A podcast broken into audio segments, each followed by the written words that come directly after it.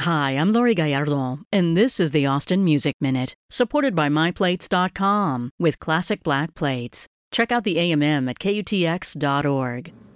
Okay. This one's insane.